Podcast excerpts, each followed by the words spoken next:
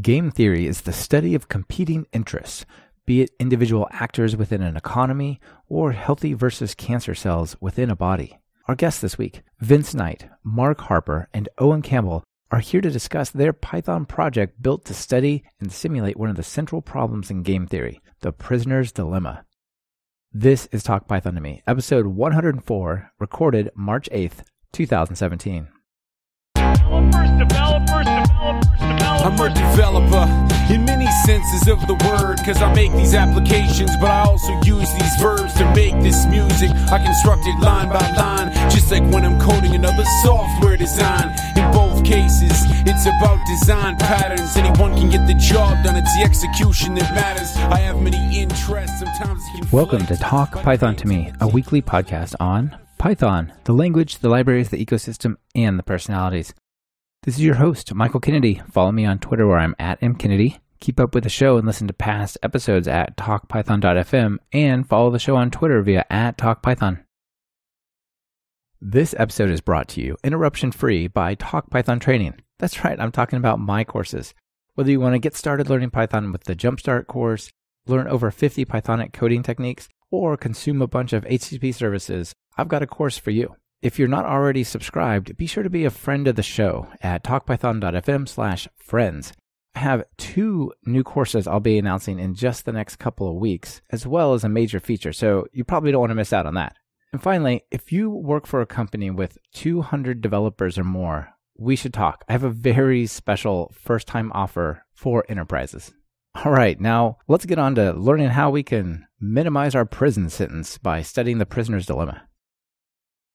Oh, and Vincent, Mark, welcome to Talk Python. Thanks for having us. Thanks for having us. Yeah, pleasure to be here. Yeah, it's great to make your acquaintance, and I'm really excited to talk about game theory and trade offs and solving all these sort of standoff problems. It's going to be so much fun. But before we actually get into what is game theory, the library that you guys are working on and things like that. Let's start with your story. Vincent, how did you get into programming in Python? I'm a mathematician, and so I used uh, various bits of commercial software during my, my PhD, so Mathematica, the main one. And then I started looking for a free alternative, and that's how I stumbled on Sage Math. And from Sage Math, kind of fell into to Python and slowly, slowly grew grew from there, and and now now I teach Python. So that's really awesome. And so it's great that you started with Sage Math. I've had William Stein on the show, and I think Sage Math is is quite the cool project. It's it's really generated a lot a lot of neat things like Cython that people are doing totally different stuff with today. Do you teach classes with Sage Math or do you just teach Python? We used to. I used to teach um, all our first years a combination of Python and Sage Math, but actually for a number of reasons, changed that over to just teaching with with Python now. So um, the Python SymPy library kind of does a lot of what our first years need to do and the various things about the installation. That's getting better, especially with cloud.sagemath, but it's it, it, we've just moved to just teaching Python now. Sure. Okay. Great. Owen, how about you? What's your story? Ah, well, I'm. Uh, I'm a ZX81 generation, so I was bought one of those things as a as a small child, and uh, and I've never really looked back once I realised that people were prepared to pay me to do this stuff, that that was the career for me. I mean, I could play with this toy every day and I get paid for it. Oh my gosh, I'm in. Count me in. Exactly. I don't think I've ever quite reached the level of joy of the day I made it draw a Space Invader, but you know, once or twice I get close, and, and one day I hope to get there. nice, nice. I'm relatively new to Python. I actually started. My my eldest son is one of Vince's students, and when he started at Cardiff and said, "Hey, it's Python they're teaching us here," you should. He's got a younger brother, and I thought, right, well, we'll get a head start on. I'd, I'd better learn this stuff so that I can teach him. and uh, so I've I've only been I've only I've, I must have used every language under the sun up until then, but it's only in the last three four years or so that I've I've done any Python work. Oh, that's that's a really cool coincidence, and yes. I think that's a great it's a great service you're doing for your son to sort of like get him ready for all those things, right? If if you go into almost any kind of university with programming skills of, of some sort, you're at such an advantage, I think. Well, I'm sure he'll think so too now that he hears you saying it on this podcast. it's, I, have seen it work out well for a lot of people. All right, Mark, what, how about you? Sure, I'm a data scientist. I currently work at Google. Before that, I was an academic in bioinformatics, which we used a lot of Python in. And I started with Python before that when I was a graduate student in mathematics. I started writing uh, C++ like way back in high school, and that was okay for a while. But then I, I looked for languages that were maybe more efficient with my time and less efficient with the machine's time, you know? So I had a very brief stint with Perl before I found Python and then I never looked back. So. Oh, that's awesome. And you're using Python day to day at Google? Yeah, among other languages, yes. Yeah. Okay, cool. Yeah, you know, you said you started with, with C. I remember when I was at university, they told me I had to start with Fortran and I pleaded to let them let me do C instead. I'm like, this will be so much more useful. I'm sure, like, no, no. Fortran yeah. is the most important language you'll ever learn. I'm not sure I still agree with them. I was told it was a high level language. Yeah, there was a, uh, a two year period where C was the language of the future before they decided that that was Java. You guys all uh, work together on this project. How do you come to meet each other? One, I think uh, the the university connection there, but yeah. how, how do you end up working on this project together? I don't know if uh, if it's worth Mark starting because I, I think the link was I, I can't actually remember exactly how Mark kind of got started with it, but yeah, the link between Owen and I was through through Owen's son. I think I found your GitHub page because it was shared on a uh, EGT blog on Google Plus. Ah, yeah, yeah, yeah. And then I went over and I, I, poked around a little bit and realized I could add a couple strategies right away. And I did that. And then I came back a couple months later and started working more on it. yeah. It just kind of yeah. snowballed from there. Okay. Yeah. Really interesting. I, I think GitHub has, you know, their slogan is like social coding or something like that. But I really do think it's connected people in some pretty powerful ways. It's it's amazing. For me, it's just been this whole project's just been such an amazing learning experience because as you could tell from Mark and Owen, they they've got a far greater experience and knowledge of software engineering and coding and things like that. And so everything I've learned is from coding with these two guys. Really, it's, it's just kind of skyrocketed my own knowledge of of writing code. So yeah, and that's thanks to GitHub in a way. Yeah, absolutely. Thanks to GitHub. Very cool. So let's start with what is game theory. So the the thing that we're going to talk about is your library that solves or simulates, I guess is really the way to think of it, a certain problem in game theory. But let's start at a high level. What's game theory? Okay, so it's loosely loosely it's kind of the, the study of, of interactions between different individuals or, or agents in in some shape or or form. And so it's kind of the study of of how strategic interactions form. You know, like if I know what you know, what should I do at a at a very loose level? And um, hard to say when it really began. There's there's kind of different people tell you different things about when it it started, but the famous game theorist is John Nash, and um, he kind of found a, a, particular solution concept to, to game theory. So John, yeah, John Nash won the Nobel Prize for his work in economics. Right. right. I originally thought it was a Fields Medal. You guys said no, no, Field, yep. Nobel Prize. Very cool. And he's also the subject of that movie, The Beautiful, A Beautiful Mind, which was yeah. was a great movie. So maybe tell us like what example was he working with? Do you remember what his work was on? Yeah, so he worked on Nash equilibria, which is kind of a a solution concept for in a strategic situation. There'll be a set of actions that all the players can take from which no one has a reason to do anything different. So there'll be a point at which we can't really improve. And his work was to to show using um, a really clever proof that that point always exists. So it was an existence proof. And that's kind of snowballed as a, as a solution concept for these strategic interactions. And so, yeah, in, in the movie, he has this kind of moment in the bar where he sees everything. And, and that's kind of the, notion that if we all do what's best for ourselves, we'll actually not necessarily do what's best for everyone, which is a big theme in, in game theory economics as well and we can get into these local minima right where like nobody is benefiting from what is happening as much as they could be but somebody has to move first. And so game theory kind of explores that that space and, and finds these minima say if you consider these strategies or those strategies you'll end up in this situation. And it's, it's interesting in economics it's interesting in public policy and it's you know all all sorts of places, right? Mark, did you want to add something to the game theory thing? I think it's a good summary. That uh, paper that Nash wrote is really famous because it's only one page long, and it has oh really wow it has a huge number of citations. So it's kind of a just, the story goes pretty deep. But um, yeah, I, I think uh, just adding on what you guys said, it's really fascinating to me that there can be two stable equilibria in a game, one which is really bad for everyone, and one is really good for everyone. And whether or not those positions are stable or not is another big part of it. It's one thing to be at that equilibrium. It's another thing if you can be kind of easily nudged off of it and that's the class. Yeah, yeah. How hard is it, and how how seated are people in their their ways? You know, you can see that looking at society. Sometimes you're like, well, why are things structured this way?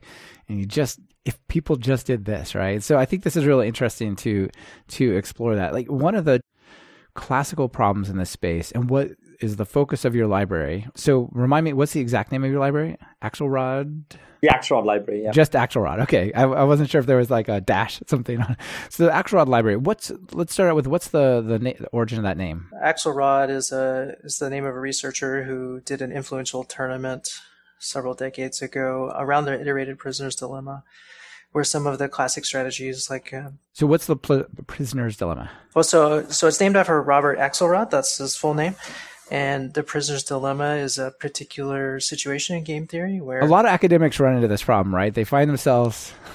just kidding. Right, right. No, so the story behind the prisoner's dilemma is you've got two prisoners, and I guess you've arrested both of them, and they both have to decide whether they're going to rat on the other guy. Right, some kind of co co conspirator, co criminal sort of thing, right? Right, and if you both just a gang Right. And if you both just, you know, don't say anything, then they have some evidence and they can maybe get you with a low level crime. But if one of yeah, you rats out on the other one, then they'll use that confession against you.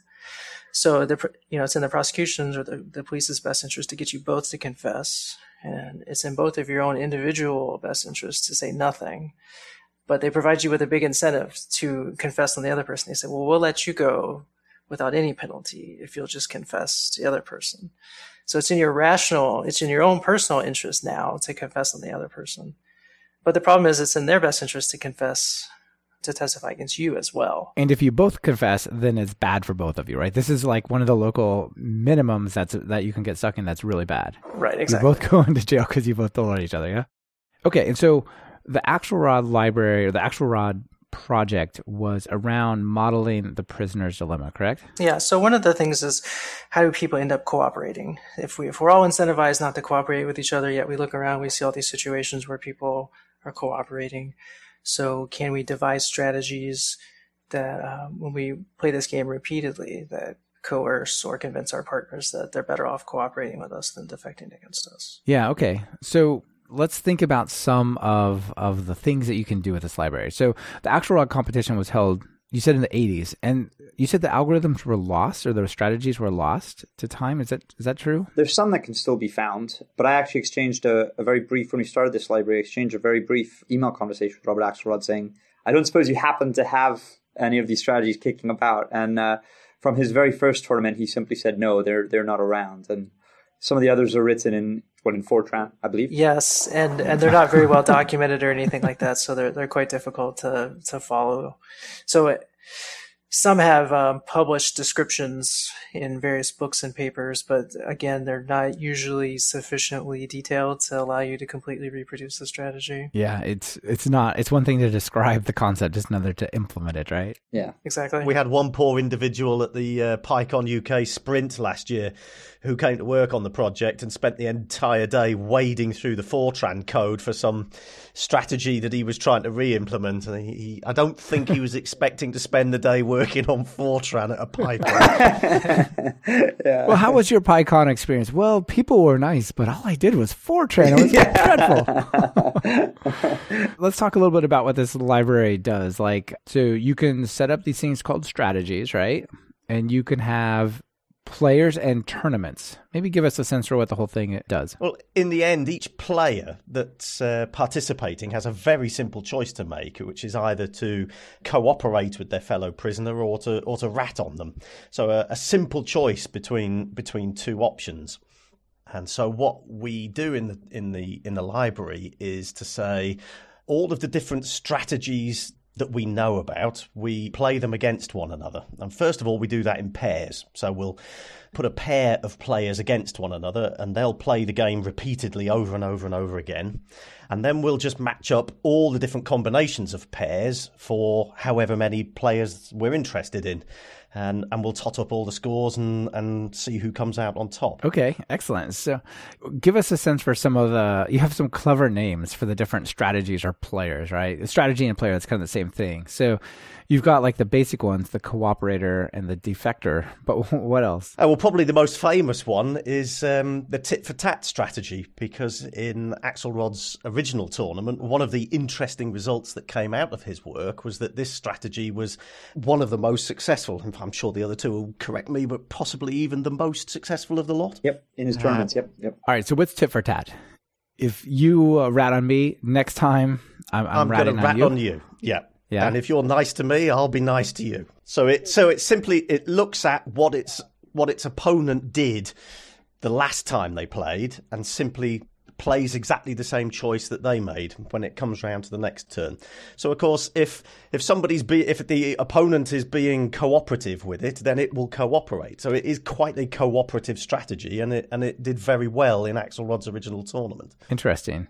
And then you've got the Grudger, which if you ever turn on the Grudger, you're going to regret it, right? Well, what else? Uh, there was uh, a few other interesting ones. Yeah, there's a there's a lot of variants of strategies where if you if you cross them once, they'll never cooperate with you again, or or maybe if you cross them, they'll forgive you once, but if you cross them twice, then they're like okay. Interesting. And so implementing these strategies is actually pretty straightforward, right? It's like you could reasonably write a strategy in like five lines of Python, yeah. Absolutely. And that's been one of the the main aim. One of the aims of the library is to is to make that as simple and straightforward as we possibly can, because it's a it's a great way for somebody who's who's new to programming or new to Python or new to making contributions to open source projects to get involved with something and, and to see an effect very quickly. You can you can invent a strategy that's not been thought of before very easily. You can code it up in a few lines and you can get it into the library and get it participating in the tournament. And it has been a first contribution for many, many people to open source.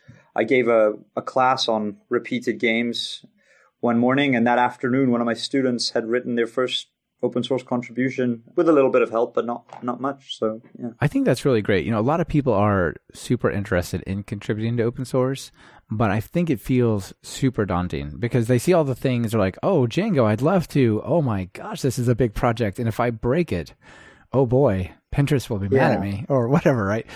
Whereas here, really at its core, to submit a, to contribute a strategy, all you're doing is writing a relatively simple, well, can be simple or complicated, class method. Just one method is kind of all you need to do. Yeah. So I, you know, if people are out there listening, they're like, "Hey, I'd love to get started on this." You've got some interesting game theory. Definitely check this out. I'll, I'll be linking to the GitHub repo in the show notes. That'll be awesome. Cool. So and we'd love yeah. to have them. We look forward to seeing uh, them. yeah. That's awesome. You guys are going to be busy with pull requests, I think.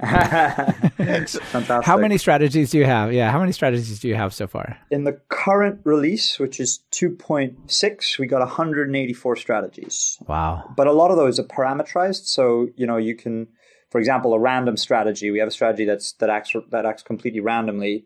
You can also pass a parameter of making it random where they select to cooperate with a given probability. So so in a way, we have pretty much an infinite number yeah, of strategies. Yeah. So you have like a, a two thirds cooperator, one third defector, like yeah, and much more complicated ones as well. Of course. So what are some of the more not convoluted but involved ones? I guess. That's a good question. Um, uh, there's several that we've uh, implemented from the literature that try to break deadlocking situations. So one of the weaknesses of tit for tat is it can get in these confect or this uh, cooperate defect cycles with an opponent that accidentally defects or if the tournament is noisy or something like that. And so if you can give it a small probability that it will forgive a defection, they can get back to cooperating again. So there's a lot of strategies that implement little things like that that attempt to get the players back on track. I see. Just kind of break because if you just go really clearly down the cooperate, defect, grudge, you end up in, in these equilibrium really quickly, right? And so as you make concessions over time or, or take more of it into account, it can probably be more interesting, huh? I was going to say, Mark, if you want to talk about even some of the more more complex ones where we're we're using neural networks and we're we're oh, training Oh, right. these strategies using genetic algorithms and things like that. Now that is cool. Sure. You're probably best. You're probably best placed to talk about those. Sure, yeah. So one of the great things about the library is that we have so many strategies already, and you can use these to train new strategies using typical machine learning methods. So we had a couple of really interesting contributions, I guess almost a year ago, from um, Martin Jones, who's I guess somewhat well known in the Python community, and uh, he submitted a strategy that used a lookup table that he had trained to find the optimal response against all the other strategies in the library. And he also submitted the first one that used a neural network. So we've extended that method of taking a, uh, a strategy based on some kind of machine learning algorithm, training it against the other strategies, and then adding it back to the tournament to see how well it does. And right now, those are amongst the best players in the library in terms of performance. Oh wow. Okay. How interesting.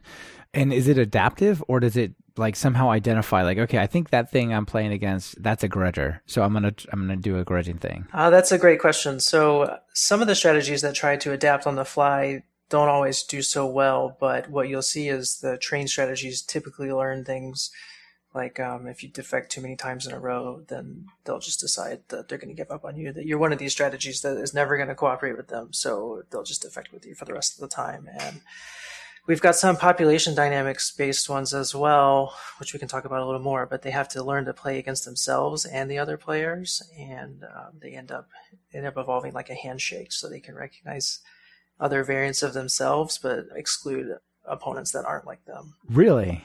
Wow, that is so interesting. What's really cool is that that kind of comes out of the training. So we, we just train them, and so we're not kind of designing that handshake, but we're seeing that handshake evolve, which is kind of cool. For sure. Okay, yeah, that's that's incredible. I didn't really expect that. Like, you know, at uh, Google last year, they came up with those two neural networks that would would exchange encrypted data, and a third one that was trying to break it, the Adam Eve, Al- the Alice Bob and Eve one, that one, that basically invented a way to talk to each other to do encryption.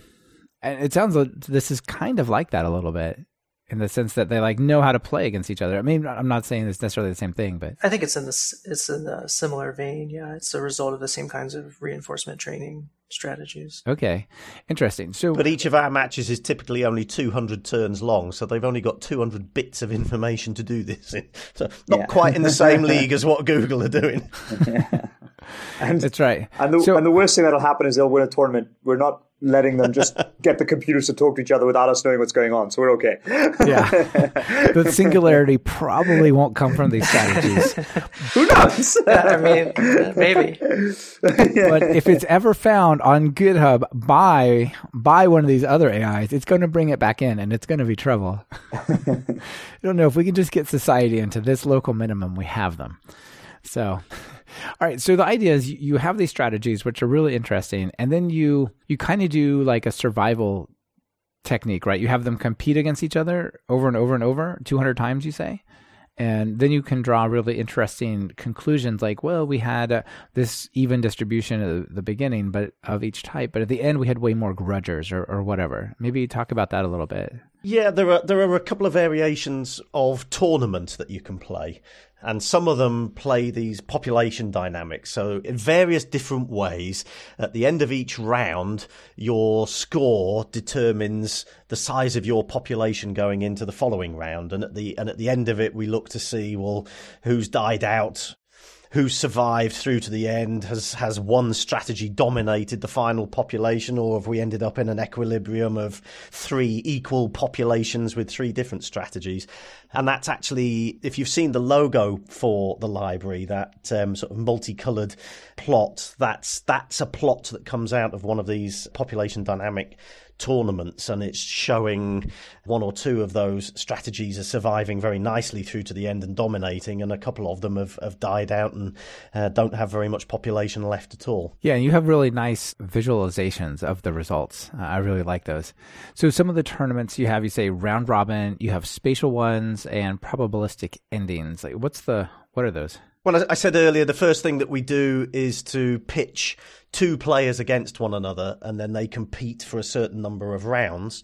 Well, in most of the tournaments, that number of rounds is fixed and it's the same for each pair that plays. But in the probabilistic ending, you set a probability so that in any given round, there's a probability that that might be the last one in this match.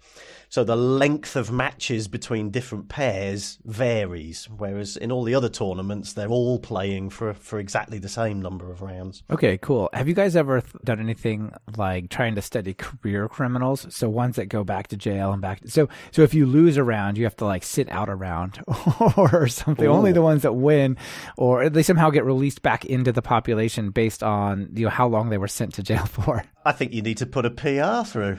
Uh, I was going to say, yeah, PR is very welcome. Yeah, we, um, right. we don't have that, but actually, the library would allow would allow for that to be implemented because we have okay. we have these structures for how the tournaments are and these different tournaments, and um, and so you could theoretically build a tournament that you know has some sort of dropping out phase or or things like that yeah, you could do that. Oh, yeah, sounds interesting. Yeah, and there's lots of variants of the game that have been studied in the literature where, other than cooperate and defect, you can also like uh, intentionally punish your opponent by taking some of their points away or some of their money away. And these are, you know, usually done with small studies of undergraduate students to see if that improves the equilibrium. And yeah. we haven't gone down that. It was something we've talked about before, and like Ben said, it would be relatively easy to add to the library. But we've, uh, I think we've had so much fun with just the regular prisoner's dilemma that we haven't messed with that part of it. Yeah, you, ha- you haven't had to go out there because it's still interesting to study. I do have access to students. That's true. we also have uh, a whole set of strategies that, that we sort of collectively refer to as the cheaters they don't conform to the rules of the tournament that Axelrod originally did. They do all sorts of things within the code. So they'll try to manipulate their opponent's code. They'll try to they'll try to manipulate the history of the scores, and so we allow those strategies in. And and so there's a there's quite an ex, there's quite an interesting little tournament that just plays those and sees well which is the best cheating strategy. So who's best at writing strategies that manipulate the internals of Python and and, and mess about with their opponent's class methods. Yeah, so that's really interesting. The normal ones, they're provided. I mean, everybody's provided. The normal ones look at like, what did my player, my opponent, do last time? Did they defect or did they cooperate? And I'll, I'll, I'll do something. But the sneaky ones, the insider trading ones, if you will, they say, you know what? I actually have a self pointer, and my self pointer has the opponent. my, my opponent has a method that's called like respond, and you can just overwrite that method to say return uh, C. Ex- exactly, exactly. yeah, and it was it was a bit of a headache at one point because as the library matured and became a quite a good research tool, well, a very good research tool, we had these these cheater strategies that were kind of all good fun and games at the start. But um, I think we made a good decision earlier on to to bring in this classification of strategies. So you can't stumble on the cheaters by accident, but if you want to go get them, you can. And at the same time, there's loads of other things that we can classify strategies on. So, for example, how long is their memory? Do they only look at what they did in the previous round, or do they look all the way to back to the beginning of the game? And you can kind of go and get strategies based on that. Oh, interesting. So basically, they provided a list of opponent responses, and you could say like always, you know, trim that list to like ten or five or one types of responses, right? Only consider strategies that only look at you know that yeah. much memory, so to speak. Yeah. Okay. Because that's another another interesting thing. Talking about these sophisticated strategies that make use of neural nets and stuff.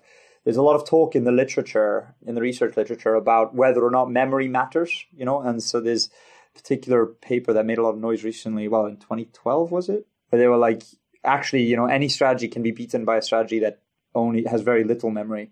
And we're kind of seeing with the vast amount of strategies we've got that we can train strategies that can adapt and can learn and can be can be very powerful and very sophisticated. I see. So maybe like if you're going to write a strategy yourself where it's procedural and you write the code, like maybe it doesn't make sense to remember 200 steps and try to like how do I fit that in? But if you give it to a deep learning neural network and go, "Here, this is what they did." What does that mean? Maybe it can actually find within that the patterns that we don't see. That's right. Mark wrote a paper on that with the coolest title ever. It's called The Art of War. So you can. That's awesome. we came up with a strategy that uh, used a lot of memory that was very effective. So I think there's this, there's been this kind of long-standing folk idea in the game theory community that complicated strategies are more trouble than they're worth.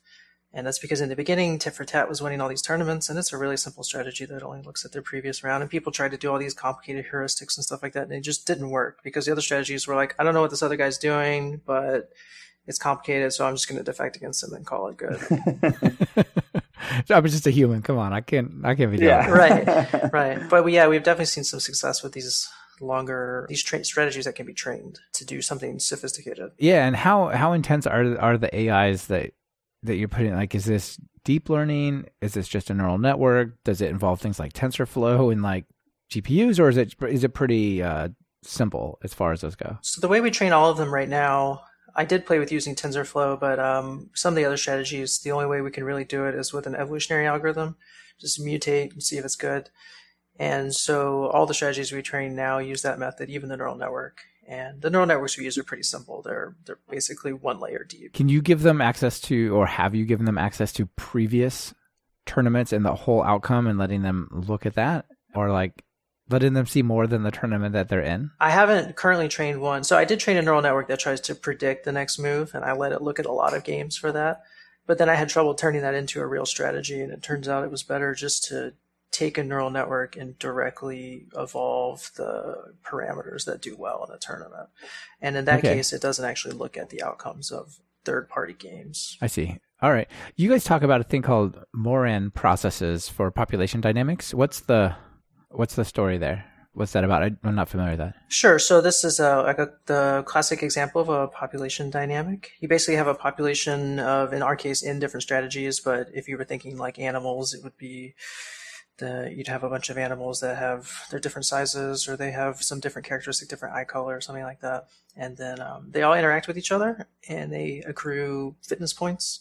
In this case, they're playing the prisoner's dilemma, and whatever their score is is, is their fitness and then you select one of them to reproduce proportional to its fitness or its score, and you randomly select one to to die of natural causes, let's say. Yeah. And and so one step at a time, the population evolves as um, one strategy does better than the other ones. I mean, it depends on the intrinsics of the strategies themselves and also the makeup of their opponents. So if they play well with certain opponents, then they're better off in a population that has a lot of those kinds of opponents. I see. So it's underlying dynamics that actually decide how the population of one type of thing, like the grudgers or whatever, grow or shrink over time. Yeah, exactly. And so the, the questions around that are is a population stable to invasion by a mutant type, a different type? Or is a strategy good at taking over a population of another type? So Oh, interesting. Okay, so yeah, something that sounds like it could be a, a cool variation on tournaments. Maybe you've done this. Is what if you introduce like a an invasive species type? Like you run the tournament for like three fourths of the way through, and then you introduce some other strategy that wasn't initially there.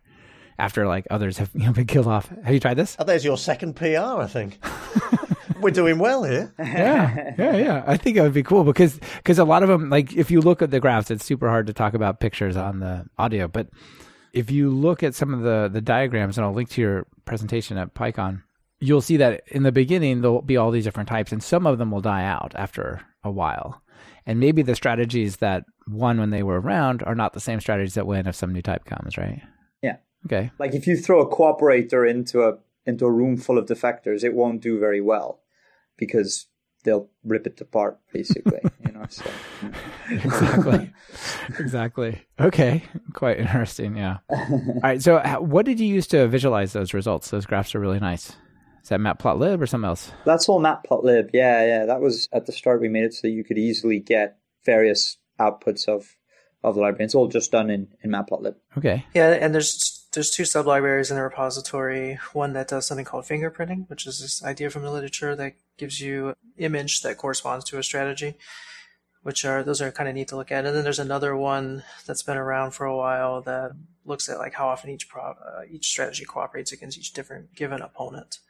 So we have a lot of other visualizations, and they're mostly with Matplotlib as well, um, with the occasional Seaborn, I think, here and there. Okay. At the start, out of the three of us, I think it's it's fair to say I was I was the keenest to keep the library very light on dependencies, and so I was kind of a, a roadblock for quite a while with uh, Marc and Owen more sensibly saying, no, let's use all these awesome libraries to make the make the code better. And I was like, no, no, no, let's let's pure Python, pure Python. And so matplotlib was in, was introduced, but it had this really nasty little fix so that you could still install the library without it. And then um, and then eventually I was I, I, understood what, what was the, the way to do things, and so we sure. a lot of code got a lot neater when we when we started making use of all the, the great libraries. That's nice. The fingerprinting's a, a, another good little story. It, there was a I put an issue on on the library. Uh, it must be about 12, 12 months back now, maybe one of the early ones. Yeah, just just just a bright little idea I thought, which was that we were starting to get people contributing strategies other than the three of us. And I was starting to find it tricky to work out is this strategy the same as one that we've already got? And this is back in the days when I think we only had about 30 or 40 strategies. And I was starting to find it tricky then because, of course, it's not enough simply to look at the code because the same decisions can be coded in all sorts of different ways. So it struck me that we could do with a better way of trying to decide whether a given strategy was at least similar to one that we'd already seen. And I naively typed that up into an issue onto, on the repository and said something like, maybe we should just find a handful of strategies that we play them against and we can do something clever mathematically to work out how similar they look. Thinking that my friends, the mathematicians, would go, yeah, that's a great idea. I'll do that this afternoon. oh no, they say this is a significant mathematical challenge, and twelve months later, here here we are with some poor student of Vince's doing it as his final year project. The interesting thing is that that poor student is actually Owen's son, who's, doing, who's now doing his final year project with me. And um, so he's implemented this graphical approach from the literature which has its strengths and weaknesses. But actually, I think this might be news to both both Marc and Owen as well as all the listeners. Is uh, he's just been working on a cleverer way of doing it, building a statistical model that'll spit out if two strategies are different or not. So um, yeah, hopefully we'll be able to talk about that a bit more at some point. Well, I, I think that's really funny that you just throw that out there. Like, ah, you guys could just like compare strings or something and see. What... no, no, this is actually a lot of work. But on the other hand, it's super cool that something constructive as a, a project is coming out of it, right? Like that's that's interesting. And things have worked the other way too, where where I've gone like, oh, we got to do this thing. It's probably going to be really really hard, and then oh, Owen and Marc are going, oh, you just need to use a class something something something and like yeah. it's two lines of python. I'm like oh, okay cool. I can actually do that in a list comprehension. We're yeah. good uh, have you thought of uh, involving like deep learning in the classification of similarities? Like that would be interesting. I did write a blog post a couple years ago where i derived a bunch of features of the strategies and the tournaments and, and did a little bit with it but um, that was back right when we had just about 100 strategies and we weren't calculating as many things so that's definitely worth a revisit see if we can do more. That, okay. That's actually kind of that was the plan with um, this poor final year student. but actually, we've kind of got some really promising results using rather naive statistical models. So uh, we need to look into that a bit more. But it doesn't look like we need to, to be too sophisticated. Again, because because of the way the tournament is now, and the, the sorry, the way the library is now, we, it can just create so much data for us, um, which is a real strength. Oh, that's that's excellent. I think this is a real service, not just for Owen Son, your student in this particular case. But I think that it's this kind of stuff is really valuable to students who are coming out of school and they want to get a job, right? If they come in and say, "Well, what do you know about programming? Well, would you like to see my project on GitHub and maybe the paper that was published built off of it and here's my optimizations I've done." And like if you can provide that to students, then they're in such a better place when they go out and say, "Hey, I want a job." We actually had a student turn up today or yesterday, I forget. And uh, she, you asked, didn't you, Owen, like, how did everyone find this library? Because we've had quite a few people now. And uh, she said, oh, actually, as part of my course, I have to contribute to an open source project. And you know, she'd found the actual project and seen the, the documentation and the community, and she's decided to choose us, which is great. Oh, wow. That's really cool. Think of how the world is going to be after 10 years of this kind of stuff. Like, all the students have to contribute to open source, and they have to somehow be really aware of this. And they're totally familiar with that's your pull request. They know what that means. Like, yeah. that's just, you know, it's already got so much momentum, but I could see a world where it's like, we'd look back at these as quaint days when open source was small. Another good kind of side to this project is in terms of academic research. So going back to the fact that Axelrod's original tournaments can't really be reproduced, and there's loads of papers that can't be reproduced. That's like a problem in in modern research where so much software is needed and written, but it's not necessarily written in a sustainable way. And so the, the Axelrod project is a really good example of maybe I'm a bit biased, obviously, but I'd say best practice in terms of you know our our code isn't only written and documented well, but it's extremely well tested. It's constantly being refactored and improved, and it's all you know a wonderful example of how you should be doing research. Yeah, you guys have a nice read the docs and all sorts of stuff, right? But just to go into Owen's point, it's pretty rare for academic code to be even sufficiently documented to use it again, let alone enhance it or anything like that. It's just because the journals don't require it a lot of times when you publish it. And two, I think the way we have our test suite, we really try to test every stated behavior of every strategy so that we know that it is as close to the, the real deal as we can get it. That is really awesome. And I think it's great. And you have sort of the case study in this example of the the way not to do it and the way to do it all wrapped into one, right? With the Axelrod original tournaments, and people are like, we don't even know if we can reproduce these strategies, and yet there's there are papers and stuff written on it, right? Mm-hmm. Absolutely. Yeah, and so Yeah, you're like, well, how do you been- that- validate that science, right? That's been a real eye opener to me as somebody that's that's got no academic background whatsoever since the day I, I, I graduated and vowed never to sit an exam again in my life. to, to come to come back into it, albeit on the fringes, however many years later, and find that there are papers and papers and papers written on the back of software that isn't accessible. And, and I look at that and say, well, how is that reproducible? How is that scientific? And it's been it's been a real shock to me to find that we in this little project have so much of a struggle to try and reproduce other people's results. Yeah, but I think what you guys are doing, I mean, obviously it's open source, it's got version control all the way through. So somebody can go back, well, this paper was written on this version. It's not just I still have the library, but I have exactly the same code. I think that's interesting. You know, I was talking to Kyle Cranmer from the Large Hadron Collider, and you know, he was talking about how this is the problem in particle physics as well, just like reproducible science in general. And they do interesting things like have kind of an escrow service to hold the code tied to the paper and stuff like that.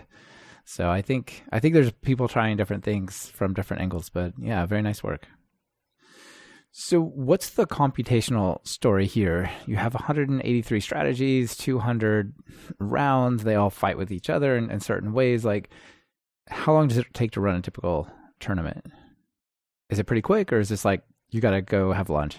Well, the full tournament on all the strategies takes about an hour on a typical machine. Does that, does that fit with that? Vince has some nice 16 core machines that can really chew through it. Yeah, so on that, it's still just under an hour for the full noisy tournament, which is the one that takes the longest amount of time. Because that's another thing that's inbuilt in the library. It's completely parallelized, so you can play all these matches in parallel, and that and the library takes care of that for you. So you can use up as many cores as you can get. Okay, that's cool. And some of the classifications, if the strategies are deterministic, then we don't have to repeat those matches. But if it's uh, if the tournament's noisy or the strategies are stochastic, then we have to repeat those more times. So depending on exactly what strategies you choose, it can be extremely fast if they're all deterministic, or it can be it can take a lot more time if, if it's like a noisy tournament. Okay, and so have you guys tried to do any fancy tricks to make it faster or something like that? I mean, you talked about the if determining, well, figure out if it's deterministic, and then you know going, okay, it already knows the answer to this. I would want to very cautiously say that I think we're already doing a fair few of these tricks. You know, like the parallelization, like Mhm. Yeah, that's great. vectorizing things where we can. But again, if anyone wants to take a look and make it faster, Writing the multi-processing is several days of my life I'll never get back, and I don't wish to repeat. Yeah, and as someone else who worked on that part of it, wow, yes. yeah, Yeah, I think take- we all kind of broke our knuckles on that for a bit. Yeah, that was Yeah, that sounds really cool. So of course you want it to go as fast as possible, right? Like you know maybe somehow bringing some NumPy SciPy into it. I don't really know, or who knows, but it it seems like an interesting computational challenge in its own right. yeah. And you guys have you've battled it some. It sounds like. Yeah, and part of it is, is memory overhead as well. If you're if you're batching out the matches, Oh, you can do them yeah, in parallel. But if you do too many of them, then you exhaust your memory. You hit the swap, and then you're done for. You know, so Yeah.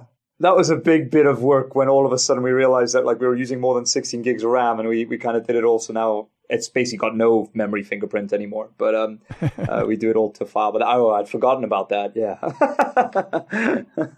yeah, it sounds just like a an interesting algorithmic problem. And then you know you've you've got the the known structure to deal with and stuff. But then people are throwing these strategies at you that you have no idea on like how they're going to behave, and so that's like an interesting twist. It just it sounds like a fun problem yeah. to me. Yeah, we do label the strategies too if they have a long run time. So some of them take ten times, hundred times longer in whatever computations they do than say tit for tat. So that's another thing that we've studied at optimizing specific strategies. And there's a couple really cool strategies in the library. They're called meta strategies, and they basically take a large group of the other strategies in the library, maybe all of them, and then take the consensus vote or something like that. So they, by oh, definition, yeah. are a hundred times slower than the other ones. yeah, because they just keep rerunning. That's a pretty interesting idea. It's almost like the the politician of thing. You see what people are asking or, or, uh, what they want, and just like I'm just going to do that. Yeah. Well, however the wind is blowing, that's that's how we're going to cooperate here or whatever. Yeah. So, are there interesting like combinations that that work well? have you tried that? Instead of running all of them, go like I think this set of them or that set, like this mixture of of like. I'll ask these ten and see what I get. I have played with it a lot, so that was one of the best strategies in the early days. These meta strategies, and of course, you know, if you give them like the top five other strategies in the library, then it does well. But one change we made recently is rather than take the best performer of all the strategies in its set, if you randomly take one of the top 10 performers, it actually works better than if you always go after that top one, which is sort of a weird quirk of like an ensemble machine learning method. Yeah, yeah, yeah. Very interesting. You can study a lot of cool stuff with us, it sounds like. So uh, maybe give us some stories like where where this has been used. Like, obviously, if any of us or any two of us, I say, should say, get like captured by the police and charged with a crime, we'll, we'll know we'll know what to do. More have a more informed uh, uh, view on what to do. But you know, it's not just for prisoners, right? It applies to other things as well. Yeah, and Owen added a pretty interesting strategy not that long ago where um, you can play as a human, so you can pick the strategy you want to play against, and you can submit C or D and practice your one-on-one skills versus these strategies. nice. That could have been an Atari game when it first came out. One of the, the kind of applications of the this study is is to understand the the evolution of social norms. So you know, like as Marc said at the beginning, you know, why why when you look around are we are we cooperative, and then and then that kind of steps onto other fields of evolutionary game theory that are then applied in like mathematical oncology and things like that. So the these ideas are all interconnected and have wide ranging applications. Yeah. Okay. Cool. You said that there's some applications in mathematical oncology for cancer. Hmm. Yeah. What's that? That's kind of not immediately looking at uh, the prisoner's dilemma, but the same ideas kind of transpire that you can see the the spread of a of a tumor inside a, a, a healthy body in the same way that you can think of introducing a particular strategy into a, into another population. And so things like Moran processes and evolutionary dynamics and population dynamics have been used to understand yeah the spread of cancer and so and so mathematical oncology. Yeah you can kind of think of uh, cancer as a cooperator that has switched strategies to a defector and is now trying to take over and so can it can it invade that population or not? Oh wow. Okay. It's really interesting when these things make connections to to somewhere where they're totally unexpected, right? Yeah. Like people working, you know, I'm sure Nash wasn't thinking about cancer when he worked on his game theory ideas. Nash got his Nobel Prize in economics, right? And the ideas that he was thinking about when he first, well, wrote his his paper and his thesis, they they kind of just rolled really, and he didn't really see it coming. Well, I say that I I don't know that for sure, but it certainly wasn't what he was thinking of when he was doing the work. Yeah, yeah, yeah. Very interesting. Yeah, and it's still used in economics now. So there's this idea, this like first approximation that everyone does what's best for them. Like they take all the available information and they say it's best for me to invest in this thing. And that's not what most people do. Most people just copy someone else's strategy or someone else's advice. So it's more of an evolutionary process than rational process that we would think of it. Sure. Does it appear in politics or is politics too too slow of a process, right? Like every 4 years, every 6 years, like is that enough for people to see these strategies evolve, or what do you think? Well, I know there's papers that are written in political science that use this kind of stuff, but I don't know how well applied to the real world they are. They might just be theoretical. I know there were lots of blog posts written about game theory and Brexit, so Some combination. yeah, I was just well, I was thinking of Brexit. I was thinking of the U.S. presidential election. Like both of these are unexpected, and I'm wondering if game theory has interesting things to say about them. Don't blame us. I'm not blaming you guys. I was actually in London when the Brexit vote happened, and it was very interesting to walk the streets of London the day after. Right. It's quite something a really really neat project and I, I, love how it applies to all these these different things. And i don't know if uh, marc and, and vince have noticed but whilst we've been chatting on our gitter channel we've now had somebody new come on saying that they're a student they're on a course where they're required to contribute to an oss project and uh, they like the look of our project and they'd like to know how to get involved. So uh, that's awesome. I, I could tell you what to say. I didn't think this was a live broadcast but now i'm beginning yeah. Gosh, yeah, Talk Python works fast. yeah, well, maybe it's just someone's hacked into my computer. So, you, what you need to tell them? I think that's as much as know, on the one side of where the library's gone, and it's a really sophisticated, rich research tool that has various applications and things. But one of the other things that we've kind of really been careful to is sometimes at the cost of efficiency, we have prioritized readability and entry of, of newcomers not only to Python but to programming, you know, and I think that's something that we're we're all pretty proud of that the library is a good place for for newcomers. In, in fact, at one point the winning strategy it's not no longer the case, but at one point the winning winning strategy was written by a a particular high schooler in the UK, which is actually Owen's other son. How cool. Uh, there's a lot of connections to Owen's children here. How interesting. They get you into all sorts of trouble, yeah. so, Owen, here, here's what you need to tell that person and get her. There's this simple problem about fingerprinting, and they should be able to knock that out right away to get started. All right, I think maybe we're kind of kind of getting low on time here for the uh, talk about the project. There's one other thing I wanted to ask you guys about here, and you said that in the notes you'd put down something for uh, a thing called ugly fruitcake. what is ugly fruitcake? That's my son's username on Twitter. awesome. Well, well done, Mr. Ugly Fruitcake. I no, that's awesome. excellent, excellent. Okay, so I guess we'll kind of have to leave it there. We're getting low on time for for talking about, but it's been really, really fun to talk about. Let's talk two things really quick before we drop this. I suppose I still want to ask you one: What's the Python three versus Python two story? Like, what support is there for each version? So for a long time, we were supporting both, and eventually we kind of made what I think is one of the best decisions we've made so far. Is we dropped Python two was that on the 1st of December last year? I seem to remember. And that's just allowed us to clean up our code base so much and, um, and pull people towards, well, pull people away from legacy Python. So, uh, yeah, we're, we're using. That's awesome. I think that's a really great move. And also, you were talking about the readability and the simplicity. Like, as a newcomer to Python, you're often like hit in the face with this dichotomy and if you can avoid that that's really nice and even as not a newcomer it was still challenging sometimes we got into weird cases where iterators and generators were interacting across the different versions. Right, right, yeah. Or just mistakes because of division. yeah, absolutely. And then also DjAxelrod. Am I saying that correctly? Yeah. What is DjAxelrod? Oh, Django Axelrod. That's a long, longer term attempt, really, to build a a web app on top of this library. So instead of installing it yourself and trying to set up tournaments on, on your own machine. The idea here is to say, well, it would be good to be able to tuck this library away somewhere on a on a much bigger machine and put a web front end on it, where in and in that front end you could define the tournaments that you want, submit them to the server, it would run them, and then spew the results back at you for you to to get at and do some analysis with. That's a, a, project that we've kicked off, and um, the reason for the name purely is because we're using Django and the Django REST framework to try to do it at the moment. But it's in it's it's fairly early stages at the moment. So again, if anybody uh, listening fancies getting involved, it would be an excellent area to get into. Right, you want to do some web work?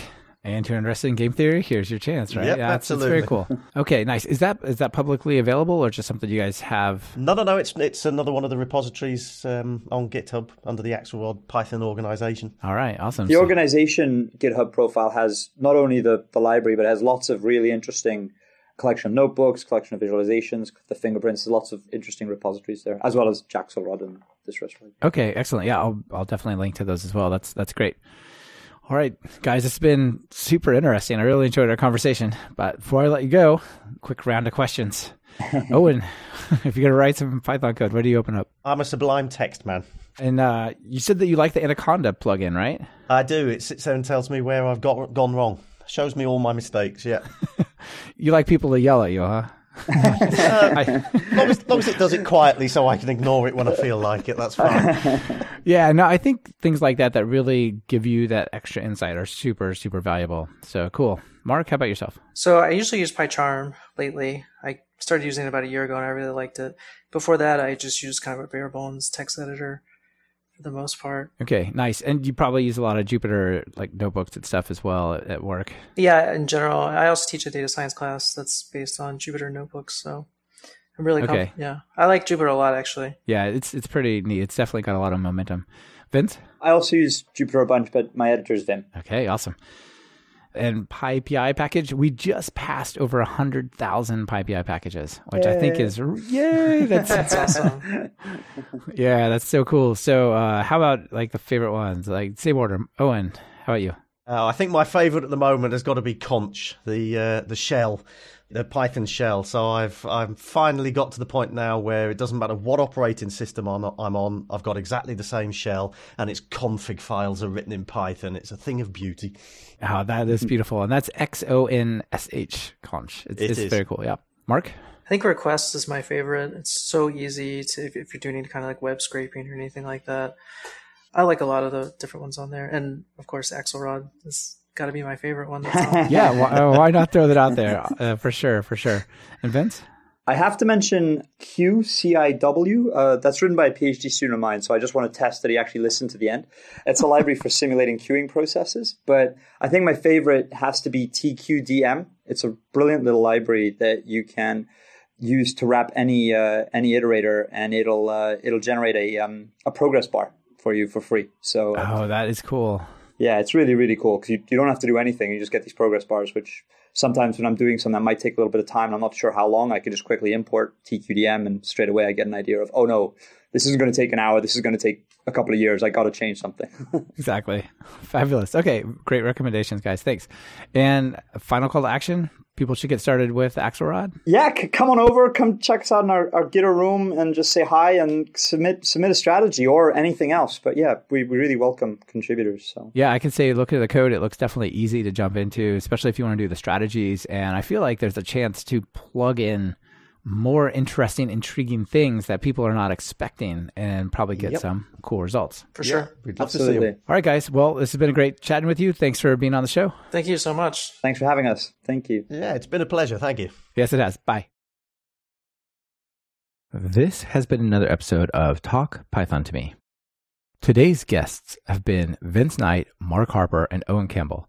And this episode has been sponsored by Talk Python Training Check out all the courses at training.talkpython.fm.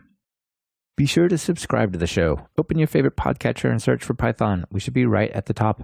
You can also find the iTunes feed at slash iTunes, Google Play feed at slash play, and direct RSS feed at slash RSS on talkpython.fm.